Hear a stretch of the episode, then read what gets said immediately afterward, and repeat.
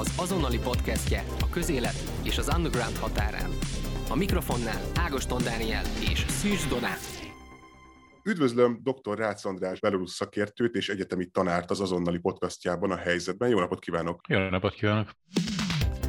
Pörgető. A Mostani podcastban a, a Belarus gépeltéretési botrányról fogunk beszélni, és a hallgatóktól előre is elnézést kérek az orhangomért, kicsit meg vagyok fázva. Többek között e, ezért is a, a Zoom, illetve a, az óvatosság miatt. Ennek a hétnek a hétfőjén, mikor ezt a podcastot fölvesszük, a Minszki légi irányítás e, váratlanul a Ryanairnek az egyik Atén-Vilnius járatát leparancsolta a Minszki reptérre, és a, a belarus hatóságok elővel ugye leszették erről a gépről Raman Ratasevi Vucic, belarusz ellenzéki újságírót és aktivistát, illetve az ő barátnőjét. Első kérdésem az lenne dr. Rácz Andráshoz, hogy, hogy miért nevezik ezt sokan a magyar sajtóban is, az európai sajtóban is terrorcselekménynek? Ugye a laikus szemlélő számára ez mégse rakétákkal lőttek itt a belaruszok. Igen, ez így van. Köszöntöm a hallgatókat, és, és nagyon köszönöm én is az óvatosságot, meg az alaposságot. Én is egy picit meg vagyok fázva, tehát tényleg itt az a helyzet van, hogy, hogy bár ugyan szépen növekszik a beoltottak száma, de azért az óvatosság nem árt, úgyhogy én is örülök annak, hogy, hogy itt még ennél a social distancing formánál, tehát hogy azon nem maradtunk. Most a kérdésre válaszolva, ugye a sajtó által használt megfogalmazásokat érdemes elválasztani a szakmailag helytálló megfogalmazásoktól. Ugye egy, egy, egy szakértői jellemzésnek és egy újságcikknek ugye különböző a funkciója.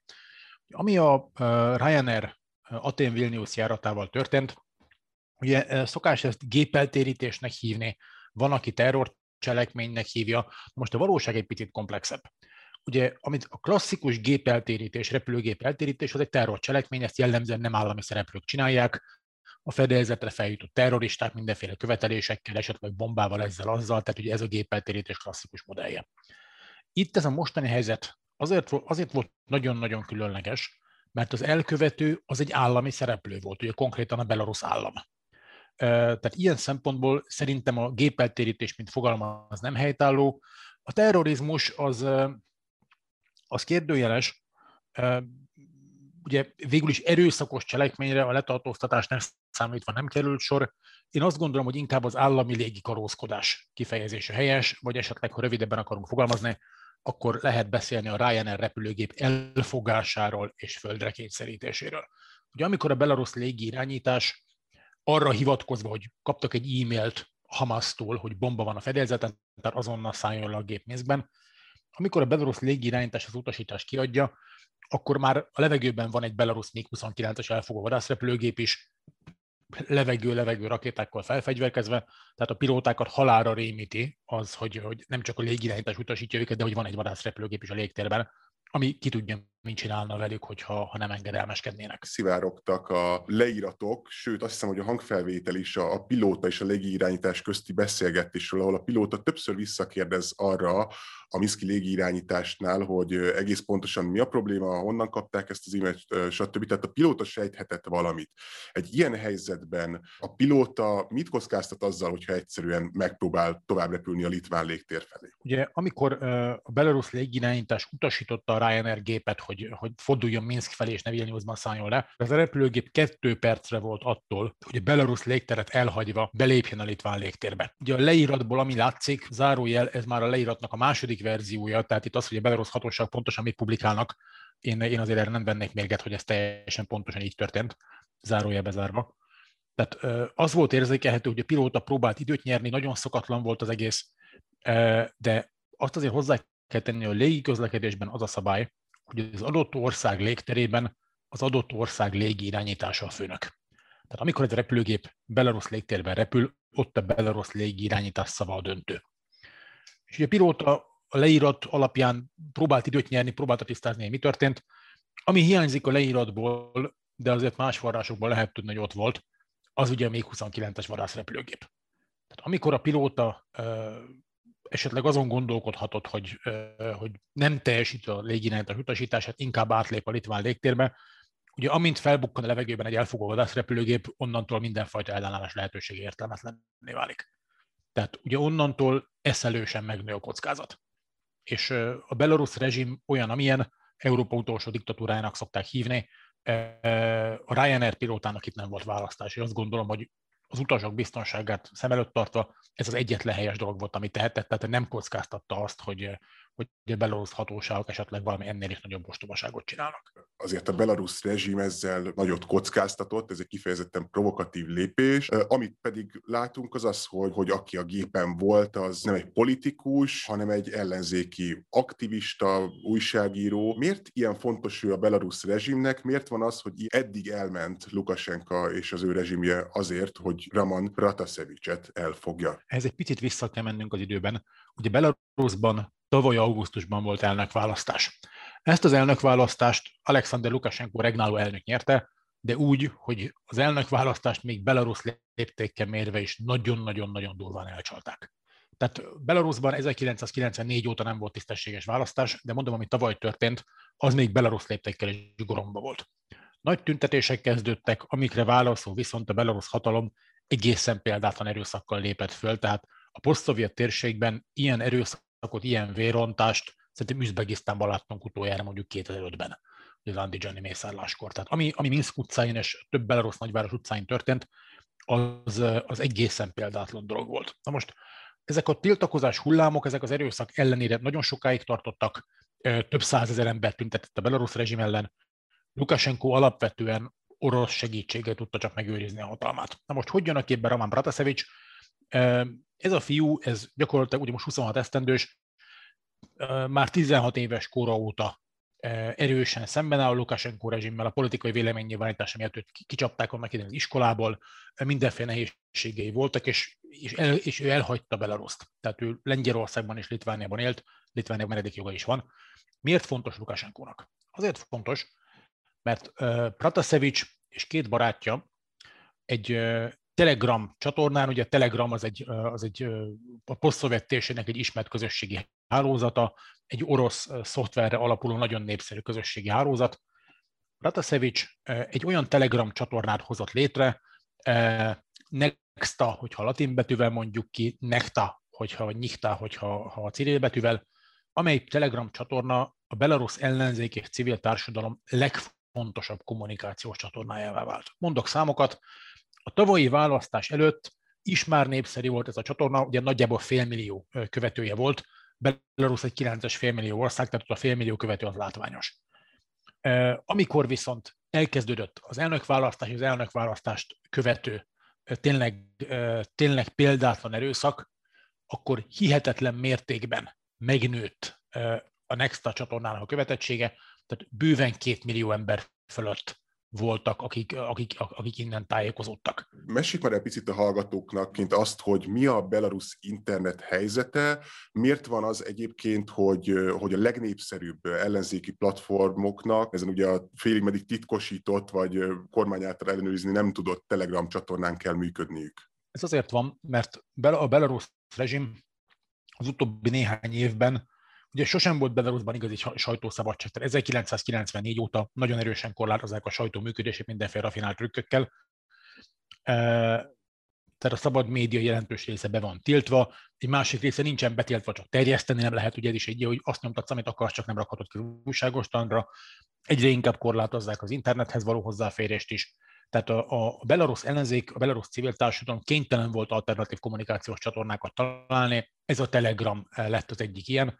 Az a Telegramnak a technikai vagy technológiai érdekessége, hogy meglehetősen ellenálló a blokkolási és zavarási kísérletekkel szemben, és a Nexta csatorna ráadásul egész Belarus lefette.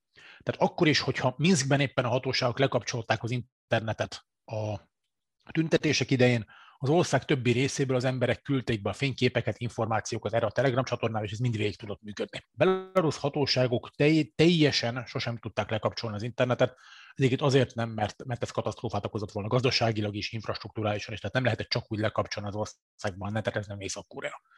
Na most Pratasevics, mint ennek a csatornának az alapítója és, és szellemi atya, aki hihetetlen munkát tett bele ebbe, Lukashenko számára ő személyes ellenséggé vált. Tehát itt egy, egy, egy hipercentralizált diktatórikus rendszerről beszélünk, Lukashenko 94 óta van hatalmon egyeduralommal, tehát hogy tényleg egy abszolút hatalmú elnök, és amit tudni lehet a repülőgép földre kényszerítése mögötti döntésről, Lukasenko számára személyes céllé vált, hogy ő Raman Pratasevic mint emberrel leszámoljon. Tehát, hogy el kell kapni, meg kell, el kell fogni mindenáron. Tehát itt, itt van ebben egy erős személyes dimenzió is. Ugye amikor egy ennyire centralizált diktatórikus rendszerben az egyes számú vezető arra utasítja a titkosszolgálatot, hogy már pedig valakit fogjanak meg, akkor az a titkosszolgálat az nem a következményeken fog gondolkodni, hanem azon, hogy hogyan lehet megfogni az illetőt. Tehát itt a Belarus KGB az érzékelten úgy működött, hogy lesz, ami lesz, ezt a fiút el kell fogni.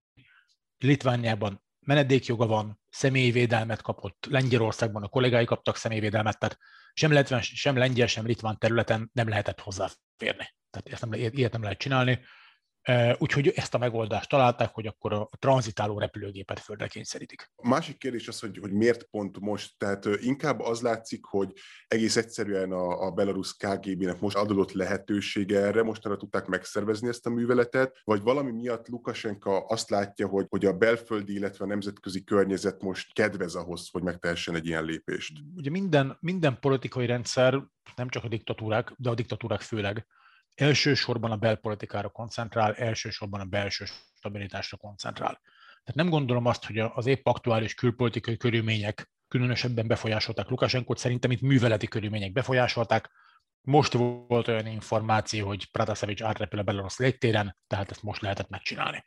Azért úgy került a Belarus légtérbe, hogy a, a Belarus ellenzék egyes számú vezetője magát megválasztott elnöknek tekintő. Ugye a tavalyi választáson Lukasenko ellen elindult Svetlana Tihanovskaya. Egy héttel ezelőtt volt Görögországban, ott beszélt egy rendezvényen, Pratasevic pedig erről a rendezvényről újságíróként tudósított.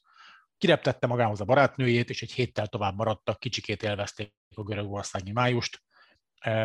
A belarusz szolgálatok, titkos szolgálatok feltehetően figyelték Tihanovszkály, mint ellenzéki vezető görögországi tevékenységét, nyilván voltak ott a Belarus titkosszolgálatnak emberei, és hát valahogy megszerezték azt az információt, hogy Pratasevic még marad és később jön haza.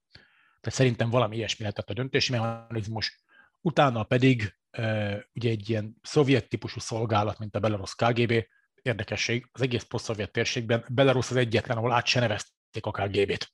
Ugye az egykori szovjet titkosszolgálatot a mai napig KGB-nek hívják, Ugye nem kell lecserélni a bélyegzőket, tehát tök jó. Tehát valószínűleg a KGB úgy, úgy gondolta, hogy na akkor itt a pillanat. A külpolitikai következményeket nekik nem igazán dolgok figyelembe venni, különösen akkor nem, hogyha maga az elnök ad utasítást arra, hogy már pedig ezt meg kell csinálni.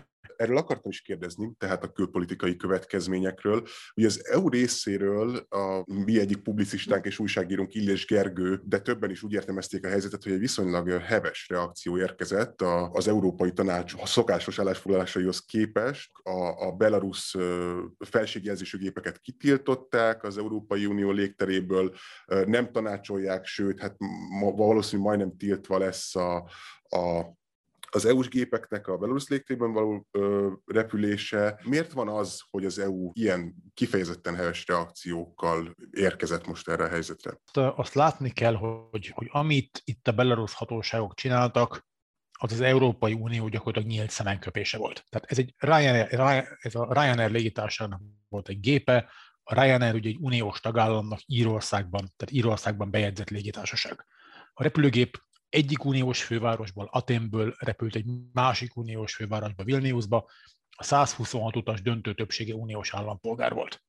Az, hogy a belarusz hatóságok ma már pontosan tudjuk, hogy hamis mondva csinált indokkal földre kényszerítik ezt a gépet, gyakorlatilag elrabolták ezt a 126 utast, megsértve ezeknek az embernek a mozgásszabadságát, anyagi kárt okozva a légitársaságnak, és nem mellesleg Pratasevics letartóztatásában olyan ember tartóztattak le, akinek egy uniós államtól menedékjoga van. Tehát itt ez, egy, ez már politikailag is egy, egy olyan közvetlen kihívás az EU-nak, amire reagálni kellett.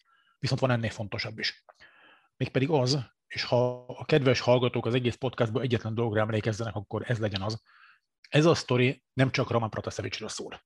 Ez a sztori a légi közlekedés egészének szabadságáról szól.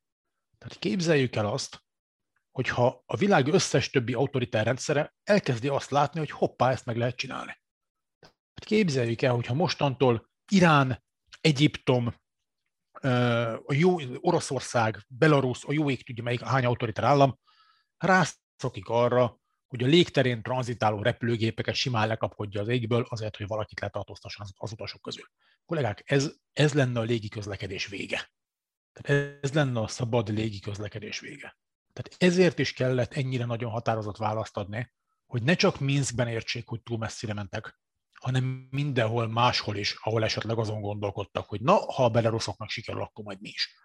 A lecke elég egyértelmű, meg lehet ezt csinálni, de be lesz törve az orruk hogyha a válaszról beszélünk kicsit részletesebben, mik azok a szankciók vajon, amiket most az EU bevezetni tervez, vagy mik ezek közül a szankciók közül azok, amik igazán fájhatnak Belarusnak? Ugye itt kibővítették azoknak a szereplőknek a listáját, akik ugye gazdasági szankciók fognak sújtani, intézményeket is sújthatnak most már majd a gazdasági szankciók. Mi, mi az, ami igazán fájna Belarusnak? Az állami cégeket sújtó szankciók. Ugye amit eddig elfogadtak, én is említettem, hogy a Belarusban regisztrált légitársaságok, ugye ez egy személyszállító légitársaság, ugye Belavia, Belarus állami légitársaság, és négy teherszállító légitársaság. Ezek a gépek nem léphetnek be az EU légterébe. Ez önmagában a Belavia számára, tehát a Belarus személyforgalmi légitársaság számára brutális veszteséget okoz, még pedig azonnal. Tehát nekik a destinációik legnagyobb része az Európai Uniós destináció volt. A Belavia eleve nem egy nagy cég, és a koronavírus járvány miatt tavaly masszívan veszteséges volt.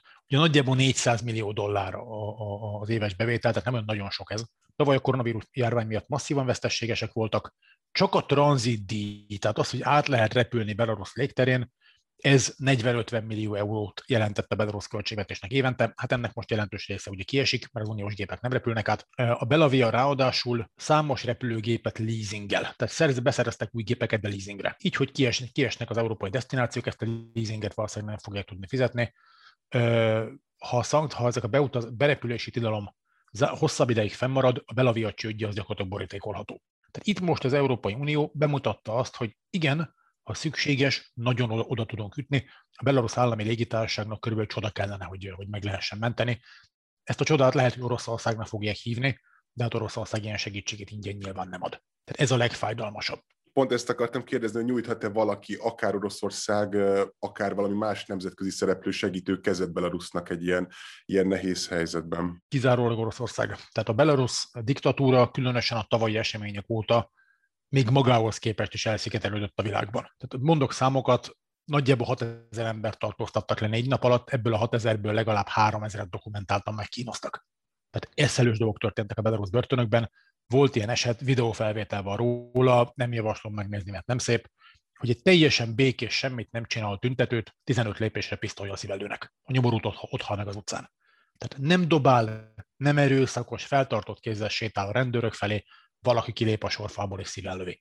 Tehát, hogy eszelős, ami ott történt tavaly. Ez ott, a tavalyi események óta Belarus tökéletesen elszigetelődött, egyetlen kvázi szövetségesen maradt, vagy egy, egy ország, ami szóba áll vele, ez ugye Oroszország, de hát ez meg egy nagyon egyenlőtlen viszony. Miért el ez érdekében Putyinnak és Putyini Oroszországnak? Katonai, biztonsági és társadalmi megfontolások is vannak mögöttem. Ugye a katonai megfontolások közül az a legfontosabb, hogy Oroszország területének és légterének védelméhez nagyon fontos az, hogy, hogy Belarusban működhessen az orosz radarállomás, hogy, hogy Belarus az orosz légvédelmi rendszer integráns része legyen. Tehát ahhoz, hogy Oroszországot területi értelemben hatékonyan lehessen védeni, ehhez elengedhetetlen Belarus lojalitása és, és szövetséges hűsége. Van mögötte gazdasági tényező is, így a Nyugat-Európába irányuló nagy orosz olaj- és gázvezetékek majd mindegyike Belaruson megy keresztül. Van benne egy társadalmi dimenzió is, ugye a két nép nagyon-nagyon közel áll egymáshoz.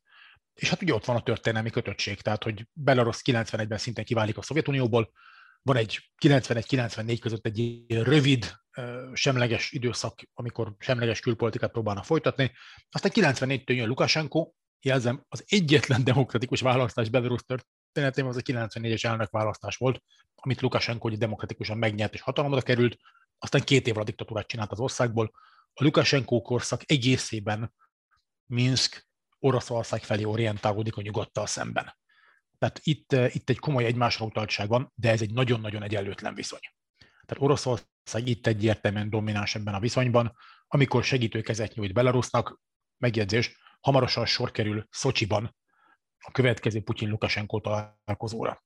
Az egyik kérdés a napirenden az éppen az lesz, hogy a Belarus légitársaságot hogyan lehet megmenteni. Itt a legvalószínűbb az, hogy Oroszország valamilyen módon átveszi majd az irányítást a cég fölött. Mekkora realitása lehet egy olyan forgatókönyvnek, hogy Belaruszt valamilyen módon annektálja Oroszország? Nagyjából nulla. Ennek több oka van, hogy, hogy miért merül ezt időről időre. De amikor Lukashenko hatalomra kerül, 94, aztán a 90-es évek második fele, akkor Belarus kezdeményez egy nagyon különös, egészen egyedülálló kétoldalú együttműködési formát Oroszországgal, ezt szövetségi államnak hívják, Sajuzne Gasadasztva, ugye oroszul, Union State angolul. Az eredeti terv az valamiféle föderáció létrehozása, vagy valamiféle két államból álló államalakulat létrehozása, és Lukashenko ezt annak idén azért erőltettem, mert ugye Oroszország elnökét hogy hívták? Boris Jelcin. És ugye a késői Jelcin időszakban az orosz elnök gyenge volt, szív problémái voltak, súlyosan alkoholista volt, volt egy, volt egy időszak, amikor 8 hónapot töltött kórházban, és az oligarchák irányították az országot. Tehát Lukashenko a késői Jelcin időszakban arra játszhatott, hogy akkor létrehozunk a két államnak valamiféle együttműködését, formálisan nyilván Jelcin lesz a főnök, de hát ő annyira öreg és gyenge, hogy majd én, Alexander Lukashenko a helyettesi pozícióból de facto irányíthatom ezt az egészet.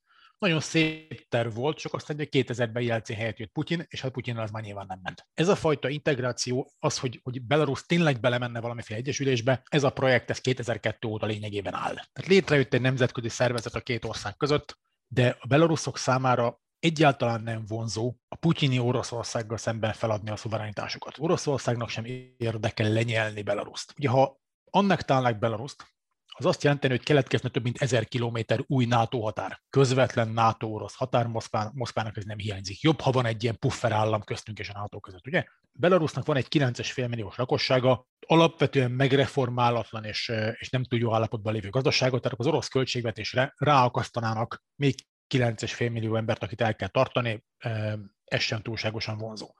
Három, mi van akkor, ha beloruszok ellenállnak?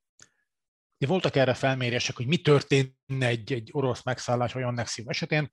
Az jött ki, hogy a belarusz lakosság kb. egy harmada köszönteni, az oroszokat örülne ennek az egésznek, egy harmada kivárna, hogy mi lesz, egy harmada viszont ellenállna. Az sok.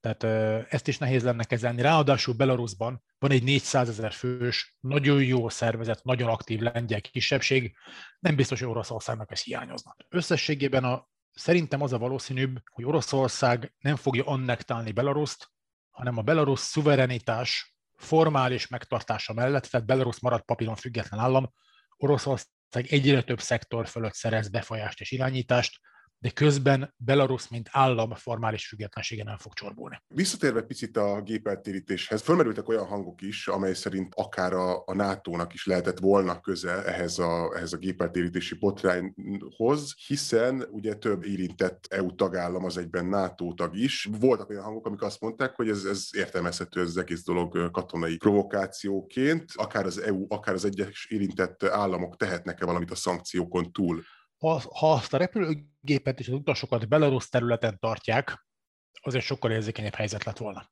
Ennyire még a belarusz hatóságok sem brutálisak, elengedték a repülőgépet 7 óra várakozás után. Nekem, nekem az a gyanúm, hogy egyetlen NATO tagnak sem volt érdeke ezt a dolgot NATO szintre eszkalálni. Már is inkább, mert Oroszország és Belarus nagyon szoros katonai szövetségesek. Oroszországnak most erre egyetlen igazi szövetségese maradt katonai értelemben ez Belarus. Tehát ha belevonjuk a NATO-t ebbe az incidensbe, akkor szükségszerűen Belarus oldalról belevonódik Oroszország is. Az, amit az EU csinál a már elfogadott szankciókkal, meg majd a következő szankciókkal, ez, ez épp elég erős lesz Belarusszal szemben. Tegnap vagy tegnap előtt a legfontosabb Belarus üzleti újságban jelent meg egy hosszú interjú egy légiközlekedési szakértővel, aki kerekperec azt mondta, hogy a Belaviának a csődje, tehát a Belarus légitársaság csődje gyakorlatilag elkerülhetetlen. A figura úgy fogalmazott, hogy lából lőttük magunkat, de nem pisztolyon, hanem rakétavetővel. Tehát, hogy óriási hiba volt az, amit, amit a belarusz hatóságok csináltak, hát és most jön a következmény. Mit tehet az EU még? Tehát egyrészt ugye beszéltünk erről, hogy mivel a légiközlekedés egészének szabadsága tét, ezért el kell rettenteni nem csak Belaruszt, de mindenki mást is attól, hogy ezzel próbálkozzon. Kettő. Raman Pratasevics, tehát a letartóztatott ellenzéki újságíró, és a barátnője Sofia Sapega, aki egyébként orosz állampolgár, és az égvilágon semmit nem csinált. Tehát, hogy Pratasevics tényleg ellenzéki újságíró, tényleg mozgósított a belorusz rezsim ellen, tehát nem elfogadható, de érthető, hogy Lukashenko eléggé utálja őt. A szerencsétlen barátnőnek semmi köze semmihez. Tehát ő tényleg ártatlanul került ebbe a történetbe. Amit az EU még tehet, nagyon határozottan és folyamatosan ki kell állni a, a két fiatal szabadsága mellett. Tehát ugye az a tapasztalat politikai foglyok kapcsán, hogy a politikai figyelem az életet ment. Tehát ha egy rezsim elfog valakit politikai alapon, ha az illetőnek a neve nem forog közszájon, ha nem kapcsolódnak hozzá szankciók, ha nem emlegetik folyamatosan nyugati politikusok, akkor az illető egyszerűen eltűnik egy fogolytáborban és nyomavész. Borzasztó fontos, hogy ezt a szerencsétlen Pratasevicset meg a barátnőt mi folyamatosan napi, legyen, napi rendel legyen tartva az ügyük, mert ez fogja őket életben tartani. Ugye ne felejtsük el, Belarus utolsó európai állam, ahol van halálbüntetés. És mivel Belarus hatóságok terrorizmussal vádolják Pratasevicset, elfben akár halálbüntetést is kaphat. Ugye már az elfogás utáni nap már megjelent vele egy videó, amin, amin ő elmondja, hogy vele rendesen bánnak, és beismer, hogy igen, elkövetett mindenféle bűncselekményeket. Na most úgy vették fel azt a videót, hogy nagyon-nagyon vastag smink van a srácon. És így is látszik, hogy rettenetesen megverték. Tehát el van törve az orra, az úzódások vannak a fején, tehát hogy szóval higgyük el, hogy nem jó Belarus KGB börtönébe kerülni. A barátnővel is készült egy ugyanilyen videó, rajta nincsenek bántalmazási nyomok, de az látszik, hogy a szerencsétlen lány az retteg. Tehát itt, ami ővelük történik, muszáj kiállni értük, mert, mert ha nem tesszük, akkor, akkor egyszerűen eltűnnek a sülyeztőben. A nemzetközi közvéleményben sokaknak ez volt a utolsó csepp a pohárban a, a Lukashenko rezsimtől. Van-e annak realitása, hogy akár az EU, akár bármilyen nemzetközi szereplő hatékony lépéseket tegyek annak érdekében, hogy, hogy Lukashenko rezsimje megbukjon, illetve például, nem tudom, titkos szolgálati módszerekkel meg lehet-e buktatni ezt a rezsimet? Ugye én nyilvános forrásokból dolgozó elemzőként titkos szolgálati módszerekre nem tudok semmit, tehát ugye benne van nevében, hogy titkos szolgálat, nem tudom. Ami a rezsim stabilitását illeti, azt látni kell, hogy Belarusban a legerősebb külföldi játékos az Oroszország. Tehát ott alapvetően Moszkva dönti el, hogy mi történik és mi nem történik. A 2000-es évek második felében a nyugat próbálkozott azzal, hogy Belarusban is legyen színes forradalom, ugye 2006-ban volt ott egy forradalomkísérlet, abban, abban elég jelentős nyugati pénzek voltak. Azóta ez nincs. Tehát az látszik, hogy Lukashenko túl fontos az oroszoknak ahhoz, hogy Moszkva hagyja őt csak úgy megbukni. Ez nem jelenti azt, hogy Lukashenko élete végéig ott lesz, ez fontos. Várhatóan lesz valami átmenet néhány éven belül, de ezt az átmenetet Moszkva fogja levezényelni, és Oroszország dönti el, hogy ki, ki milyen vezető kerül majd Lukashenko helyére. Tehát akkor a nyugatnak ebben nincs beleszólása. Közvetlenül kevés. Indirekt módon lehet, tehát lehet hatni a Belarus elitre, lehet beszélni ott az elit mindenféle figuráival, le, az egyes számú vezetőt, személyét, azt valószínűleg most, biztos, hogy Moszkva fogja eldönteni, de hogy aztán az új rendszer az kikből áll, áll majd, ebbe lehet beleszólás a nyugatnak, és ami nagyon fontos, a belarusz civil társadalom, nem csak az ellenzék, hanem a civil társadalom egésze támogatásában a nyugatnak alapvető felelőssége van. Ugye több ezer belarusz hagyta el a hazáját, tízezeres nagyságrendben tanulnak belarusz diákok külföldön, mert hát, mert hát a belarusz egyetemekről kirúgják őket, hogyha ha bármilyen politikai véleményt fogalmaznak meg. Tehát itt a civil társadalom, a fiatalság, a szabad sajtó és hasonló támogatásában az EU-nak és a nyugatnak kult szerepe van, és még inkább lesz. Ezen pedig indirekt módon lehet majd hatni a belaruszbeli változásokra is, de ténylegesen az, hogy Lukasenkónak kilép a helyébe és mikor, ezt alapvetően Moszkva fogja eldönteni, és nem a nyugat. Ez egy tökéletes zárszó így ennek az egész történetnek a végére. Szép optimista. Köszönöm szépen dr. Rácz András, Belarus és Oroszország szakértőnek, egyetemi tanárnak, hogy itt volt velünk a podcastban. Nagyon köszönöm. Szép napot mindenkinek, viszont